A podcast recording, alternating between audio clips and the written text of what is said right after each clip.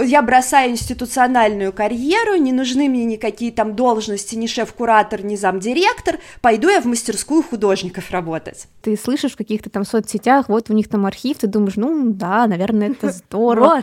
Да. Я ужасно перепугалась и думаю, господи, какой строгий парень, что ему от меня надо? Одна голова, конечно, хорошо, но две разномыслящие головы гораздо лучше. Не знаю, сходить там пообедать или кофе выпить занимает больше времени, чем забежать к художникам, познакомиться и успеть что-то посмотреть. Всем привет! Вы попали на базар Совриска. Это подкаст о том, как устроено современное искусство. Меня зовут Юля Вязких, и мне очень интересно узнать, как арт-индустрия устроена изнутри, потому что я хочу связать свою жизнь с современным искусством, мне хочется продюсировать, менеджерить проекты в этой сфере и развивать региональный Совриск. А меня зовут Саша Невская, и я по-прежнему не решила, хочу ли я как-то развиваться в сфере современного искусства, но мне очень интересно общаться с арт-деятелями и представителями сферы Совриска, ну, потому что это круто, весело.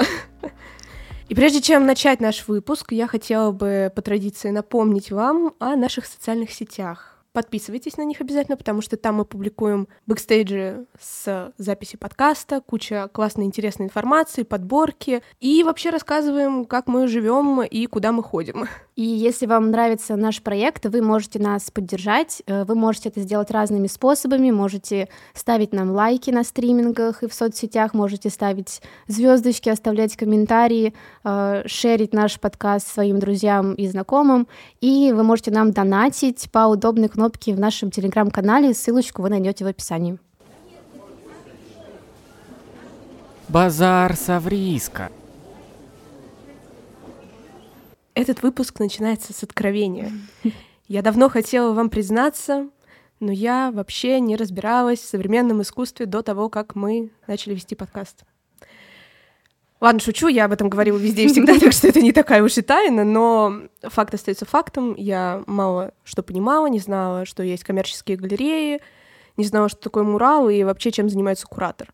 Но я погрузилась в эту тему, и погружалась я в эту тему в том числе с помощью подкастов.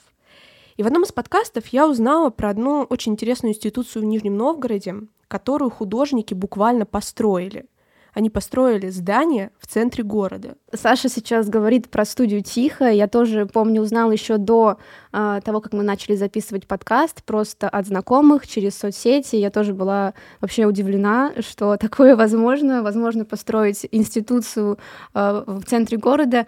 Но самое интересное, что у студии «Тихая» у него большая история, и сначала это была просто мастерская художников, но в 2021 году это пространство превратилось в такую прям мощную большую институцию, и группа нижегородских художников построили, как мы уже сказали, в центре города трехэтажное здание. И сейчас в студии «Тихо» проходят выставки, арт-резиденции, также там есть открытое хранилище с функцией шоурума и даже архив. Я очень хочу съездить в Нижний Новгород, хотя бы для того, чтобы побывать в студии «Тихо» лично. Я тоже очень-очень хочу, потому что мне кажется, что студия «Тихо» — это вдохновляющий пример того, что если тебе чего-то не хватает или ты чем-то недоволен, то просто сделай это сам. И наш подкаст, по сути, родился приблизительно так же. Нам не хватало какой-то информации, мы хотели больше узнавать о арт-мире, и решили сами разговаривать с художниками и арт-деятелями. Но пока у нас, конечно, не получается поехать в Нижний Новгород, хотя, я уверена, мы это осуществим, но сегодня у нас есть возможность поговорить о нижегородском современном искусстве, поговорить о студии «Тихая», потому что с нами сегодня на связи главный куратор студии «Тихая» Алиса Савицкая. Алиса, привет. Привет. Привет. Я могу сразу отрекомендовать себя.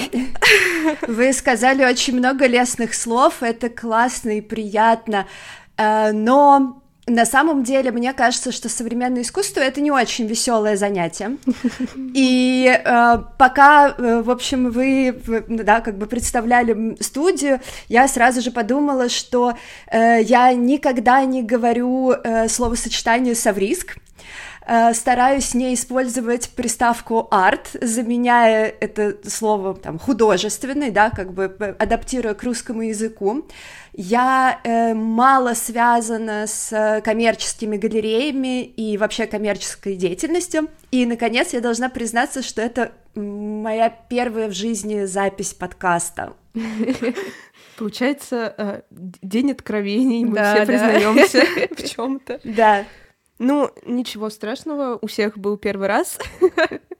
Так что не переживай, я уверена, что все пройдет супер круто. И начнем мы. Первый у нас такой вопрос будет скорее разминочный, ненапряжный. Мы уже чуть-чуть поговорили об этом, рассказали немного о студии «Тихая», но хотелось бы услышать как бы из первых уст о том, как эта институция появилась и что она из себя представляет. Ну, для меня это, конечно, личная история, как, наверное, для всех участников проекта. Я долгое время, порядка 12 лет, работала в Нижегородском арсенале. Это такой один из самых крупных центров современного искусства за пределами столицы. И в 2014 году на открытии выставки ко мне подошел молодой человек, очень строгий, и сказала: вот у вас, значит, здесь представлена инсталляция с фотографиями Нижнего Новгорода, уходящая архитектура, деревянное наследие, на фотографиях попадаются работы уличных художников, а вы вообще знаете их, вы с ними знакомы. Меня вот, кстати, зовут Артём Филатов, и, ну, я считаю, что вам вообще как куратору нужно обратить на все это внимание. И я ужасно перепугалась и думаю: господи, какой строгий парень, что ему от меня надо? И, ну, он так уверенно говорил, я думаю, наверное, он какой-то, ну, жутко крутой, при том, что на тот момент, ну, я уже была, в общем-то, состоявшимся куратором, и как будто бы меня не должно было это пугать. И настолько как-то он мне убедительно, вот коротко и уверенно сказал, что нужно с ним работать, что когда спустя буквально пару недель меня пригласили делать специальный проект на международную биеннале современного искусства «Манифеста». Это такая странствующая биеннале, которая каждые 2 года проходит в одном из европейских городов, и вот в 2014 году она проходила в Санкт-Петербурге. И я стала готовить для «Манифеста» выставку, и естественно, что один из первых художников, про которого я задумалась, это был Артём. Ну, он уже сказал, что с ним надо работать. Вот. И так сначала у нас сложились отношения куратор-художник, он стал участвовать в моих проектах. Буквально спустя пару лет я позвала его в сокураторы большой выставки под названием «Жизнь живых», которую я делала в арсенале. То есть мы уже вышли на какой-то, ну, как бы равный уровень, так скажем. И, в общем, таким образом постепенно у нас завязалось и вот такое равноправное соавторство, и, в общем, очень близкая дружба. В 2019 году мы вместе написали книжку «Краткая история нижегородского уличного искусства», которую издали совместно с Музеем современного искусства «Гараж». И в 2020 году, когда у меня начался жуткий профессиональный кризис, ну, как бы 12 лет на одном месте, это какой-то, ну, нереальный срок, с учетом того, что я по-прежнему молодой человек, то есть это, ну, как будто бы просто вся сознательная жизнь там прошла, вот. И, в общем, я начала грустить, и Артём говорит: слушай, ну, если ты устала, если тебе все надоело, а давай мы просто сделаем, ну, другую институцию, вот как тебе хочется, как мне хочется. И это было очень для меня, знаете, очевидное предложение. Я думаю, ну, конечно, мы столько лет вместе работаем, мы такие классные, у нас такой огромный опыт, но для многих моих коллег это казалось каким-то очень, ну, авангардным решением, типа я бросаю музей, я бросаю институциональную карьеру, не нужны мне никакие там должности, ни шеф-куратор, ни замдиректор, пойду я в мастерскую художников работать. Буквально уйдете в никуда, как будто бы. Да, ну то есть это выглядело просто как такой, как бы, ну, типа, не знаю, кризис среднего возраста, какое-то, ну, типа, безумие. Но уже там год-полтора спустя стало понятно, что вообще, наверное, это лучшее, что могло со мной случиться. Потому что действительно на моих глазах, собственно, из маленькой мастерской художников выросла полноценная институция. И началась «Тихая» в 2015 году, то есть, получается, через год после того, как мы с Артёмом познакомились. Это был маленький подвальчик и 2 комнаты на первом этаже старого такого полуразрушенного, где-то жилого, где-то нежилого дома, но в шаговой доступности от Нижегородского Кремля. То есть это на самом деле абсолютно как бы золотое место, золотая земля. Дом странный, поэтому его части сдавали в аренду просто, ну, за какие-то копеечные деньги, и это было очень для меня, как для куратора, удобно, потому что в Арсенал всегда приезжало много коллег, партнеров, коллекционеров, галеристов, кураторов, и в любом случае, если у человека есть, не знаю, хоть там 20 минут до поезда, можно сказать: слушай, давай добежим быстро до мастерской, посмотришь на местных авторов. То есть таким образом у нас вот протопталась прям вот, ну, как бы тропинка, то есть, грубо говоря, не знаю, сходить там пообедать или кофе выпить занимает больше времени, чем забежать к художникам, познакомиться, успеть что-то посмотреть. Потом у мастерской освободилось там еще одно соседнее пространство, тоже первый этаж плюс подвальчик, соответственно, помещений стало больше, и Артём стал звать разных друзей, знакомых, коллег там из своего круга или каких-то новых художников, кому интересно было бы работать в мастерской, делить аренду. Это действительно было и остается супер выгодно, потому что за это старое здание ребята платят, ну, с человека, ну, типа от 3 до 8 тысяч рублей. Поначалу вот этот состав этих резидентов, он менялся. Кто-то съедет, кто-то заедет, да, кто-то свою мастерскую решает сделать. Ну, то есть разные какие-то были ситуации, но постепенно вот этот состав постоянных авторов, он устаканился. И были, например, художники из команды «Той», которых мы с Артёмом в 2020 году уже специально стали заманивать в мастерскую, потому что это были единственные герои нашей книги «Краткая история нижегородского уличного искусства», которые еще не сидели в студии «Тихая». А сейчас и они, по-моему, выставляются там, сейчас выставка их. Да, у них как раз сейчас персональная выставка большая, вот. В общем, за все наши, как бы, старания, за все наше трудолюбие однажды к нам пришла фея крестная, точнее, папа Артёма, и сказал: ребят, а видите, тут вот напротив вашей мастерской заброшенное здание, а там действительно стояла такая вот, ну, двухэтажная какая-то неприметная коробочка, и папа говорит: знаете, а здание мое, хотите, я вам его отремонтирую?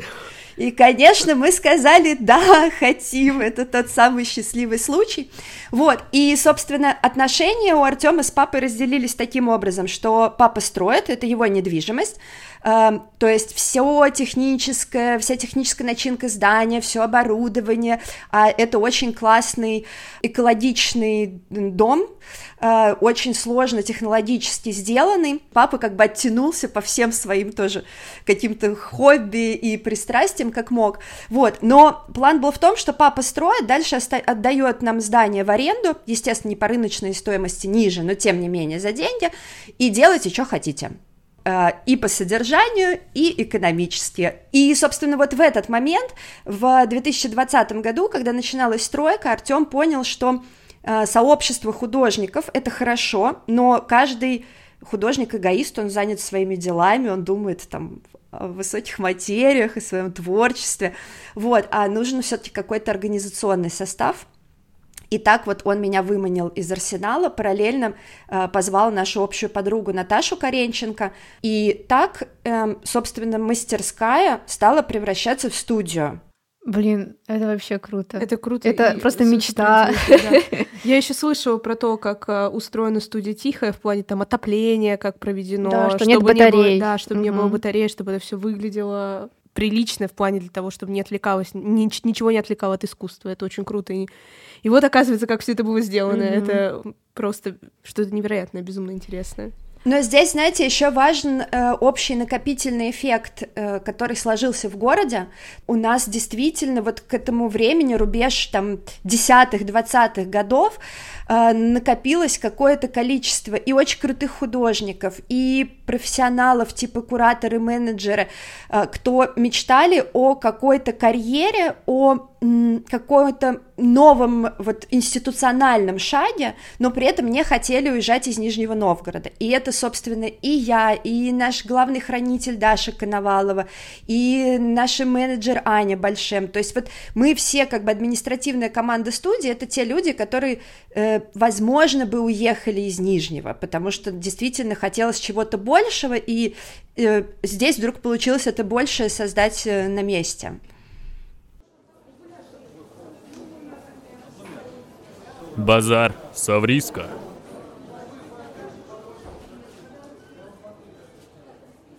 А вот вообще студия «Тихо», она позиционирует себя вот там в социальных медиа как институция нового типа, вот, но вообще хочется понять, а чем ее различие между каким-то вот, например, культурным центром, да, который часто существует в регионах, и там, ну, коммерческой галереей, хотя с последним более-менее понятно.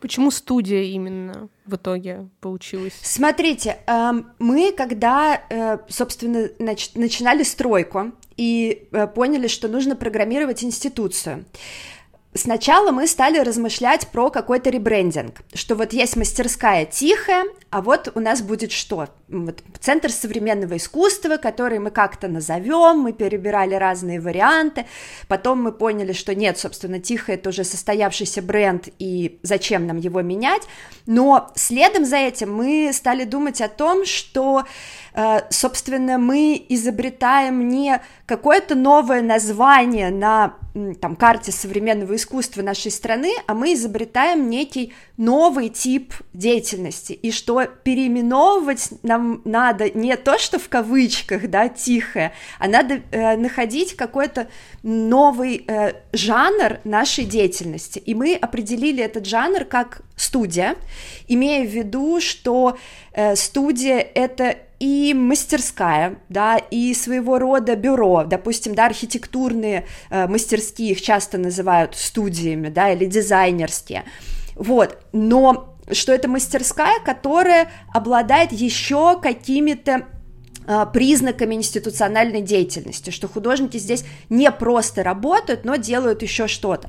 И на самом деле в европейской, американской практике это очень распространенный формат, когда, не знаю, какой-нибудь супер крутой художник типа Олафура Элиассона или Ансельма Кифера имеет свою студию.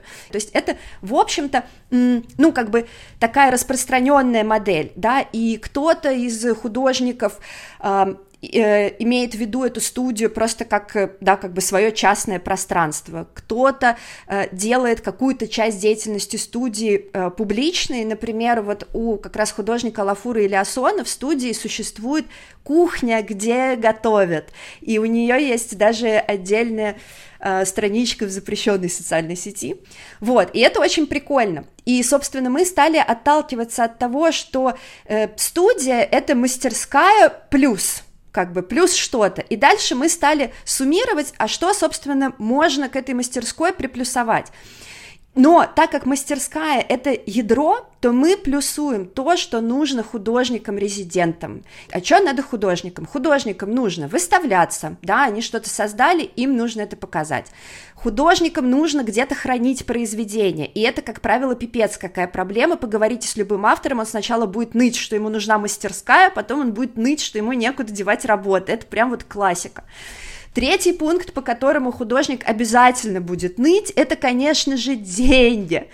В вопросе денег студия в каком-то смысле стала альтернативой галерее, хотя есть одно принципиальное отличие, оно заключается в том, что сейчас будет такая скука на юридическом языке, что все-таки галерея является организацией коммерческой, то есть ее целеполагание связано с продажами, а студия является организацией некоммерческой, и несмотря на то, что продажами среди прочих наших активностей мы тоже занимаемся, нам надо зарабатывать деньги, нам надо на что-то жить, но самоцелью эти деньги для нас не являются, вот в этом, наверное, главное отличие, поэтому я, будучи куратором и как раз такой нон-профитной составляющей, да, нашей работы, всегда очень нервно реагирую, когда кто-то путает и говорит «галерея тихая», я говорю «нельзя, нельзя, мы не галерея, мы студия».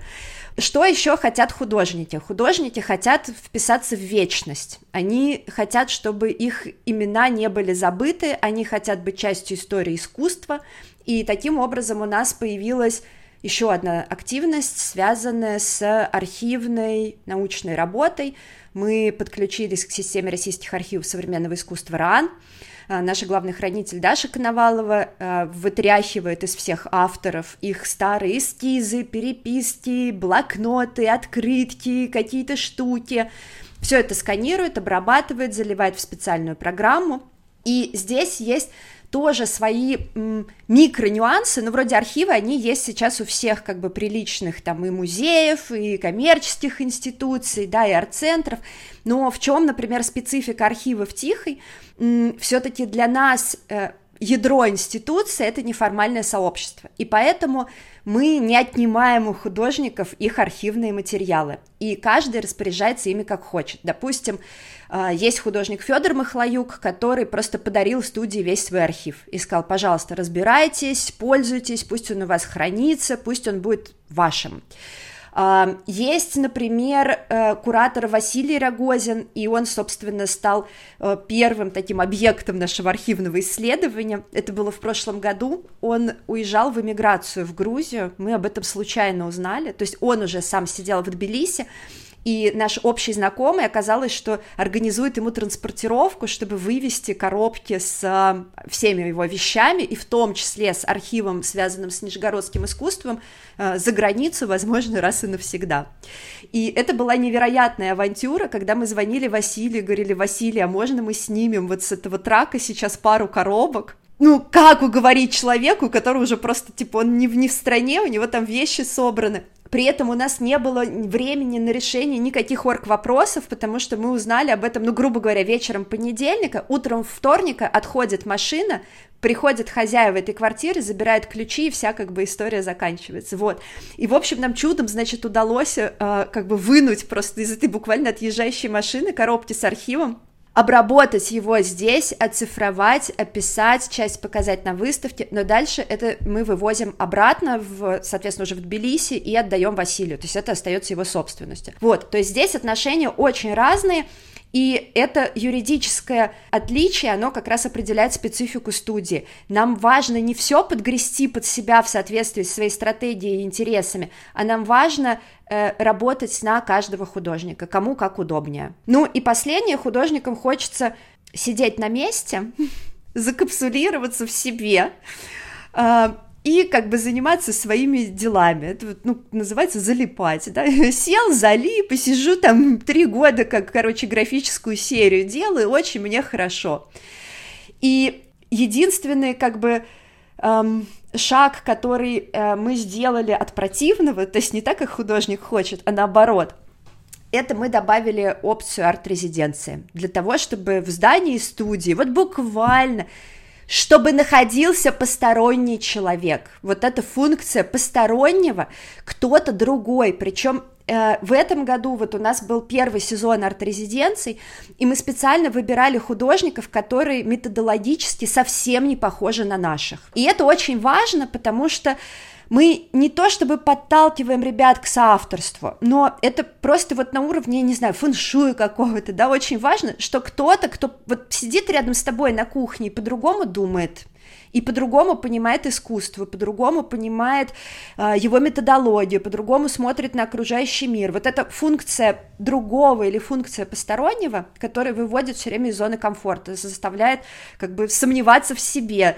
заставляет как-то, да, там, ну, что-то начинать исследовать, просто знать, что помимо твоей художественной стратегии есть другие, и они сосуществуют рядом с тобой. И, собственно, вот из этой как бы суммы получилась институция нового типа, нового, ну просто потому, что не было какой-то в Российской Федерации кальки, с которой мы могли снять готовый формат и начать делать так же, поэтому она новая, потому что раньше так, ну, не делали. Мне очень нравится подход, что одна голова, конечно, хорошо, но 2 разномыслящие головы гораздо лучше. Не, да, это здорово.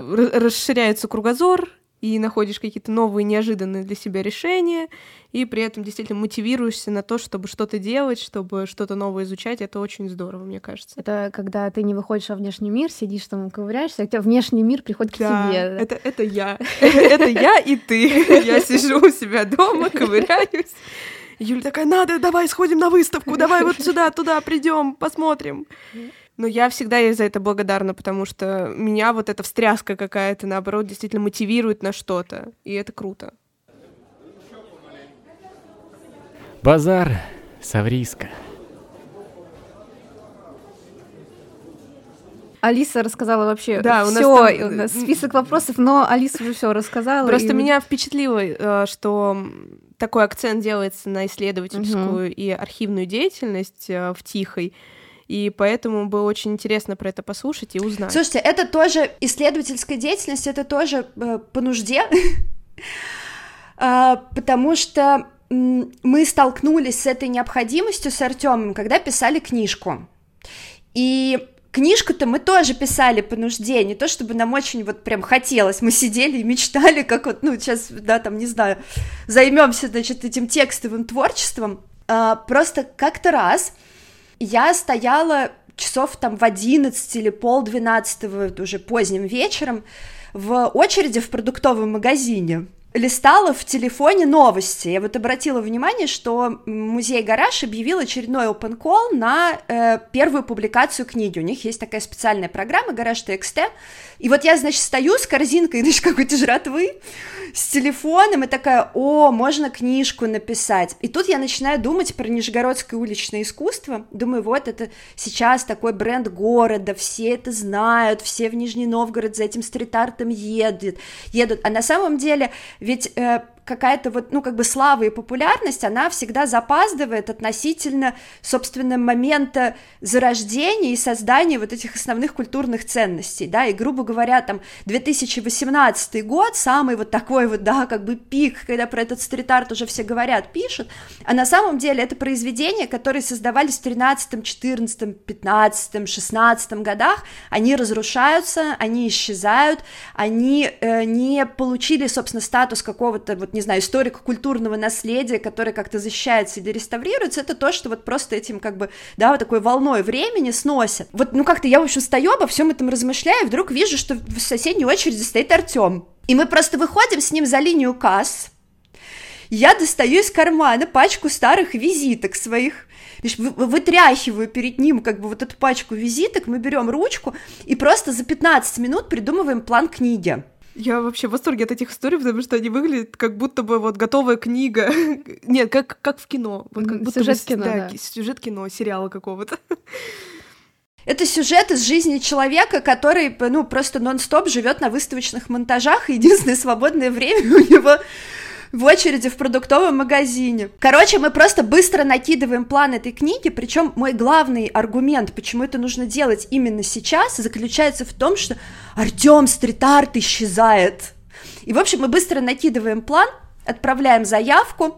Ну, у нас есть уже на тот момент какое-то количество статей в разные каталоги, в издания, то есть мы не вот нулевые, мы показываем прям образцы текстов, как это будет выглядеть. Но главный вопрос, который у нас был в процессе написания, это в каком времени мы эту книжку пишем?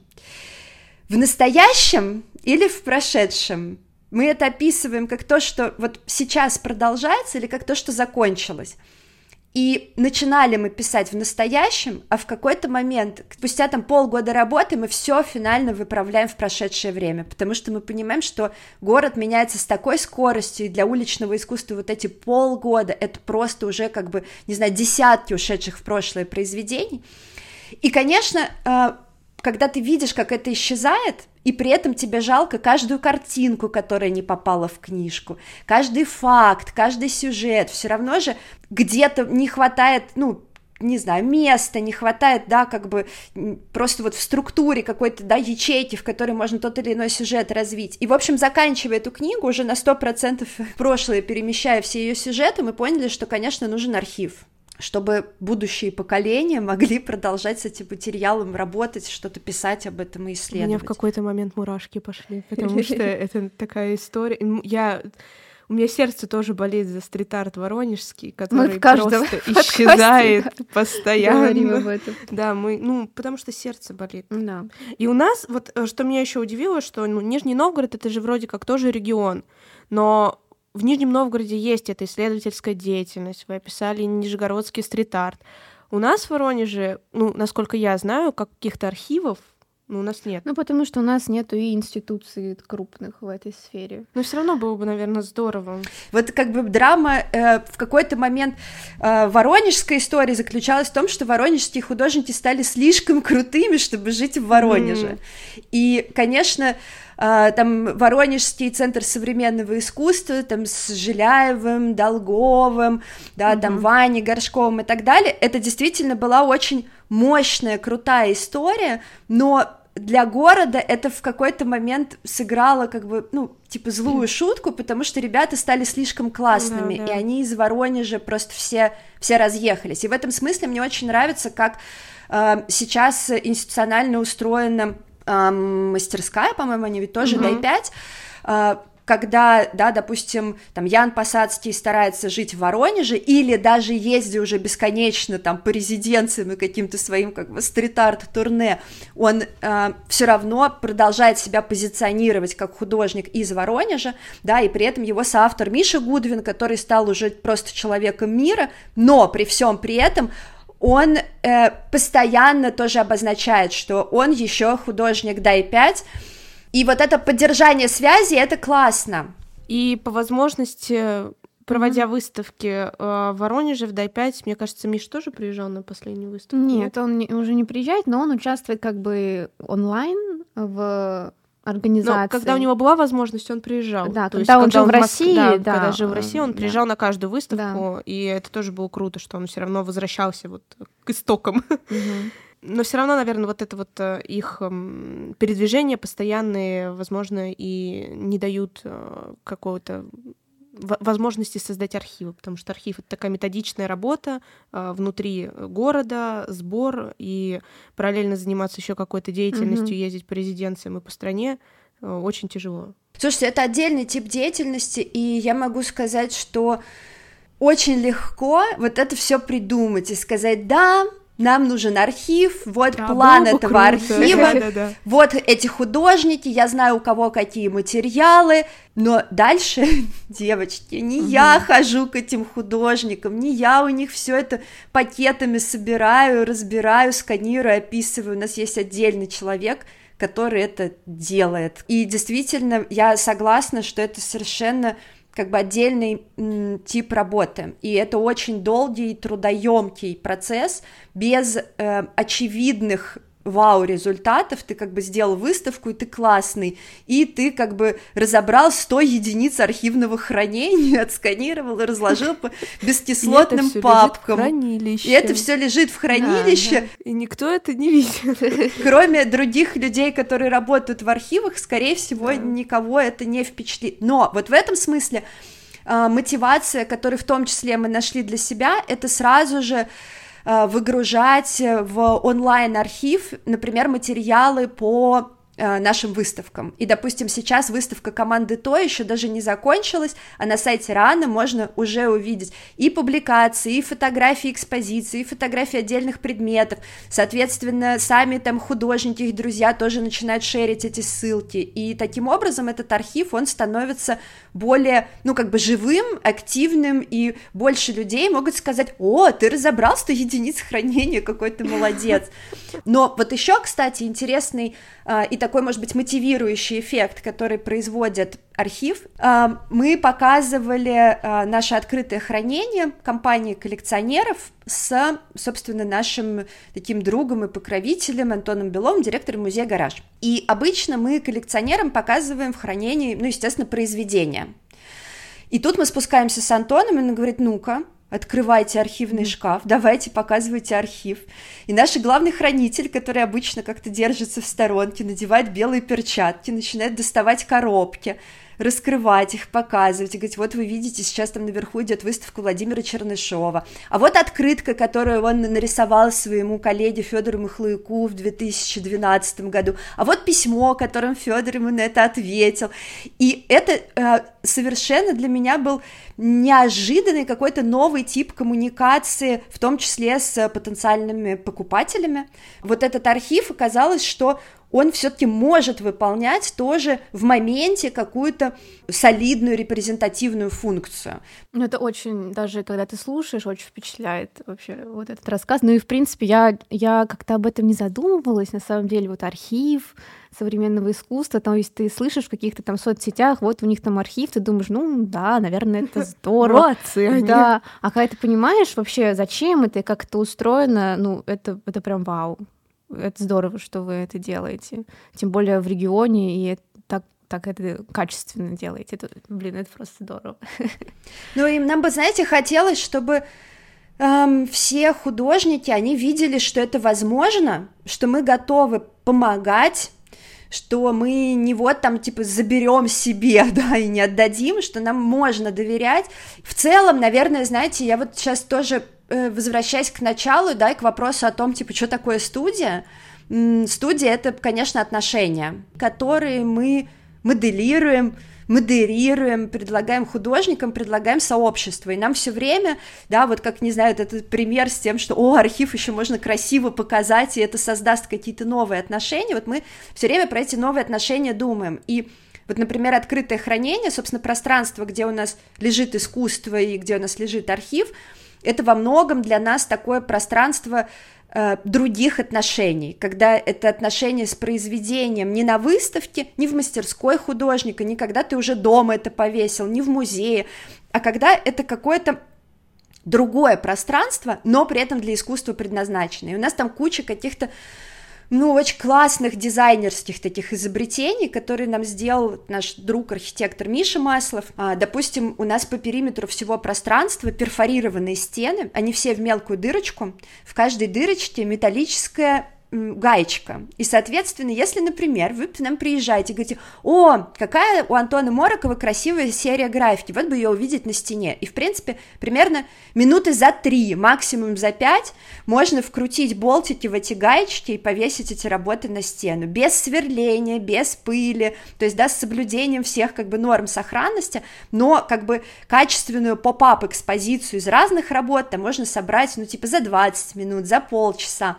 И это очень здорово, потому что это такое, это хранилище не как фонды в музее, да, а это место, где как раз оказывается, что можно находиться с искусством в более легких и неформальных отношениях. И я там как куратор очень люблю, например, баловаться, будет у нас сегодня день всех зеленых работ, которые есть в студии, или всех черных, да, или мы оставим только графику, или только скульптуру. И это, конечно, про, про отношения, и каждый художник может выстроить свои отношения с коллекционером, с куратором, да, как-то себя выигрышно показать, кто-то из ребят любит показывать разные свои мелкие работы, надевает тоже белые перчатки, достает папки, открывает выдвижные ящики, у каждого есть свои какие-то завлекалочки, какие-то работы, которые они каждый раз неожиданно обнаруживают. Да, это какой-то кайф. Ты говоришь, современное искусство не весело, очень даже весело по рассказам. Ну, это так как-то, знаете, кайфово, действительно, эти отношения, их можно как-то режиссировать, выстраивать, вот. При этом, что еще, конечно, важно, с другой стороны, что мастерская или студия, она еще про самого художника и про его отношения с самим собой. И, например, открытое хранение, помимо того, чтобы, всех очаровывать и околдовывать, оно бывает важно для того, чтобы просто вывесить свои работы и понять, например, серия, она закончена или нет, я доволен или нет, потому что, когда ты сидишь за рабочим столом, ты внутри произведения, ты не понимаешь, как оно выглядит со стороны. Как раз открытое хранение с возможностью этих быстрых поп-ап экспозиций — это возможность для художника увидеть себя со стороны, вот действительно понять, я закончила этот проект или нет, или мне нужно что-то додумать или доделать, да, вот это про отношения с самим собой и со своим творчеством. Базар Совриска. Ты позиционируешь себя большинства медиа не только как главный куратор студии «Тихая», но и как приглашенный куратор Музея Москвы. Хочется понять вообще, в чем разница регионального куратора и куратора, как раз, может быть, столичного. В чем трудности в курировании проектов в регионе, и есть какие-то конкретные особенности? Главная проблема регионального кураторства заключается в том, что в нем очень много ответственности за художников, за территорию, за ситуацию культурную, за эти уже 100 раз помянутые отношения сообществ друг с другом, авторов друг с другом, отношений с столицей, как местом концентрации ресурсов, да, в том числе там интеллектуальных, да, и разных возможностей.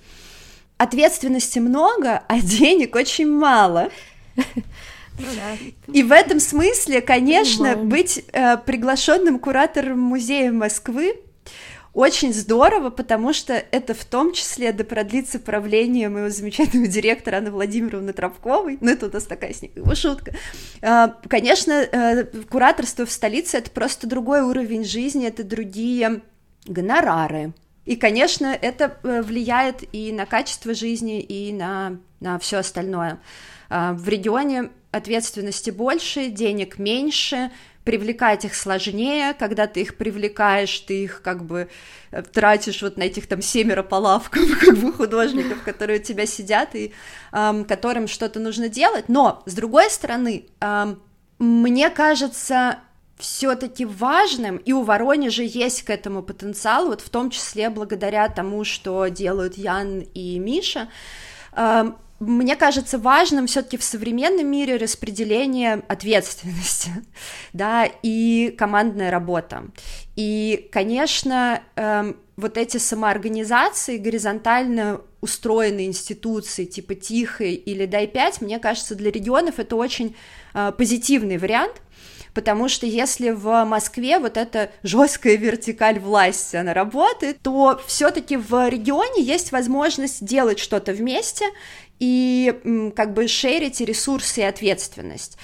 Вот, в чем плюс региональной ситуации сегодня? В нелегкие времена, в которые нам досталось жить, столичная художественная жизнь, конечно, остановилась. Большинство кураторов уехали, многие художники уехали. Это, правда, огромная проблема. И в этом смысле в регионах ситуация гораздо свободнее и гибче. И многие региональные власти, в частности в Нижнем Новгороде, наоборот, сегодня заинтересованы в развитии культуры, искусства и видят в этом большой туристический потенциал, да, и потенциал к работе с горожанами, к работе с территориями. И получается так, что возможностей в регионах, не финансовых, но, например, организационных сейчас гораздо больше. Я знаю, что, например, в Нижнем Новгороде в следующем году бывший директор Пушкинского музея Марина Лошак будет курировать первую биеннале частных коллекций. А бывший директор Третьяковской галереи Зельфира Трегулова будет делать большой выставочный проект в качестве куратора. И мне кажется, это очень показательные примеры. Да, в регионе меньше денег, но больше возможностей, ну, как бы заниматься искусством, заниматься творчеством. И сейчас это плюсик, которым нам стоит пользоваться. Это вот наша возможность в тех тяжелых условиях, в которых оказалось художественное сообщество в столице. Звучит очень оптимистично. Мне нравится эта точка зрения. Это значит, что можно брать и делать. И вот Миша Добровольский же сейчас занимается проектом и продвигает молодых художников, никому неизвестных. И вот недавно буквально прошла выставка молодого художника, до которого пришло очень много людей, хотя вообще в медийном пространстве особо о нем не говорили. Угу. И это круто, что у нас еще сообщество, вообще аудитория вот этих культурных событий, она как будто бы изголодавшаяся по этим событиям. Да. Вот, и поэтому у нас люди достаточно активно ходят на культурные какие-то мероприятия. Потому что, опять же, когда там начались какие-то движения и какая-то неприятная ситуация во всем мире, естественно, все попритихли и перестало что-то происходить, а сейчас вроде как такая оттепель. Все, в принципе, отходят от этого и понимают, что можно делать, что нельзя делать и так далее. И тем более там в регионах, где не так сильно давлеет вот это все над тобой, за тобой не так пристально наблюдают. И поэтому, да, у нас в Воронеже начали что-то там, вот какие-то выставки, что-то происходит. И все просто бегут туда, все смотрят и наслаждаются этим. Угу. Ну да, и люди стали много ездить еще со времен пандемии вообще по стране. И правда, вот эти туристические потоки как массовых туристов, так и людей, которые прицельно едут, да, за определенным, да, как бы типом культуры, едут с определенным запросом, их действительно стало больше. И, например, я помню, как, наверное, пару лет назад я ездила в Воронеж в конце новогодних каникул, потому что Ваня Горшков решил просто организовать такой пробный тур для своих друзей, там, каких-то коллекционеров, кураторов и так далее, и это было очень классно, потому что мы тусовались у него в мастерской, и мы ходили по разным институциям, и у него там была, значит, премьера нового проекта в... как это называется, в парке развлечений, где павильон «Дом вверх дном», такая как бы, да, идиотская штука, где там все цветное, и тебя тошнит, и какие-то комоды свисают сверху, вот, и этот павильон Ваня дополнил, значит, как такую тотальную инсталляцию разными своими объектами, и это было невероятно классное приключение, да, такой как бы хороший, профильный по современному искусству туризм, и запрос на это действительно есть, и не имея возможности часто ездить за границу, да, или безопасно это делать, или недорого это делать, люди действительно много ездят по стране. И еще один момент, и во многом это тоже такое как бы наследие пандемии, которое, да, я думаю, вы тоже как бы понимаете, мы сегодня имеем, это, конечно, доступ к образованию, потому что все-таки до пандемии считалось, что как бы онлайн-обучение — это какая-то сомнительная штука. Сейчас много куда можно сдать экзамены онлайн. Совместная магистратура Музея «Гараж» и Высшей школы экономики в этом году запустила дополнительный трек продюсирования, то есть у них были кураторы и менеджеры, и как раз, да, там как бы коллеги из магистратуры всегда говорили, у нас не будет онлайн-обучения, never. Тем временем онлайн-обучение. Да, и в этом году как бы они просто сделали шаг назад, сказали, ой, извините, все, кто нам писал, как бы и спрашивал, можно ли учиться онлайн, теперь у нас можно учиться онлайн. Вот, и это тоже классная возможность, потому что это, ну, как бы высшее образование, искусствоведческая магистратура за 2 года с классными преподавателями, при этом из региона не обязательно уезжать. А вот ты вначале говорила, что ты не употребляешь слово «совриск». Нам, как ведущим подкаста «Базар Совриск», очень интересно, почему. Тем более я очень хочу это узнать перед нашим финальным вопросом. Почему ты не используешь слово «совриск»? Я его не использую, потому что это сленг, который не свойственен нашему профессиональному сообществу. Не в смысле, что это что-то стрёмное, а просто у нас так, ну, как бы не говорят. Бывает, что это сокращение используется, ну, в переписке, в тексте, но в устной речи это никогда не используется. При этом я слышала, что очень часто именно устно это сокращение употребляют, ну, в среде таких, как бы, вот как раз во многом столичных управленцев и чиновников от культуры в целом. Допустим, Иван Иванович Демидов, который сейчас руководит парком Зарядье, вот он частенько как-то это вот именно в сокращении словосочетание использует и с этим играет. И это не то чтобы плохо, но просто это, очевидно, какое-то не совсем из нашей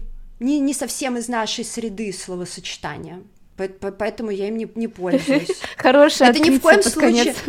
Слушайте, это ни в коем случае. Нет. Вы что? Это ни в коем случае не, как бы, не умаляет достоинства вашего подкаста, и наоборот, это название, за которое как бы цепляешься. Такой, блин, а почему они так сказали? Вот, но сама нет. Я, честно говоря, я как правильная девочка говорю современное искусство, актуальное искусство. Так же, как вот, ну, я стараюсь не использовать вот эту приставку «арт», да, как бы не арт-среда, а художественная среда, художественное сообщество, вот, может быть, это какая-то, ну, деформация еще связанная с тем, что мне приходится, в том числе за художниками, естественно, очень много переписывать, редактировать текстов, может быть, это текстовая культура на меня так еще давит. Базар Совриска. Юль, давай сегодня ты тоже, как хорошая девочка, задашь последний вопрос. Только не спрашивайте меня, кем я хочу стать, когда вырасту. Нет, у нас вопрос сложнее. У нас есть наш финальный главный вопрос, и он звучит так. что бы ты купила на базаре современного искусства? Это очень сложный вопрос. Мы знаем. Потому что я практически не покупаю искусство, я с ним много работаю, и какой-то выбор сделать сложно. Но, в общем, да, у меня два ответа. Если бы я была богатая, то я бы покупала большие инсталляции на базаре. Пока все подгребают мелкую графику, живопись, скульптуру, я бы покупала большие вещи.